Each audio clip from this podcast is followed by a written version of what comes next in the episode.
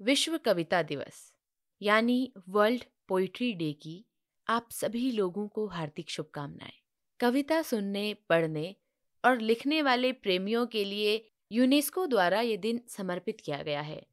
तो आप लोग खूब कहानियाँ सुनिए, कविताएँ सुनिए, उन्हें लिखिए और इसी सिलसिले में आज के एपिसोड में हम सुनेंगे एक कविता।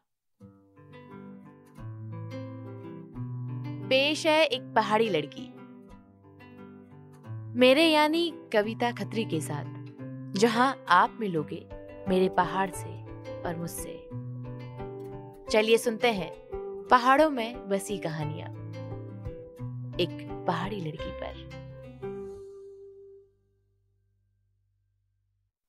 हरी मखमली घास, बर्फ़ से ढके पहाड़, किलकिलाती नदियाँ, मैं मैं करती बकरियाँ। इस सब के बीच सर में टोपी, पीठ में दराती। अंगड़ा पहने एक अधेर उम्र का आदमी गुनगुना रहा है। बाज हॉल के पेड़ों के बीच खुदेड़ गीत।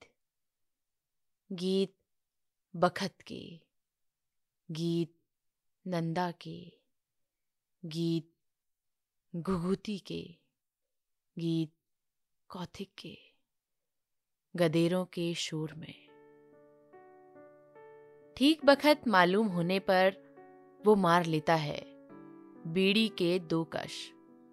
उस धुएँ में उड़ता उसकी ज़िंदगी का आधा सच, जैसे वो है अनभिज्ञ।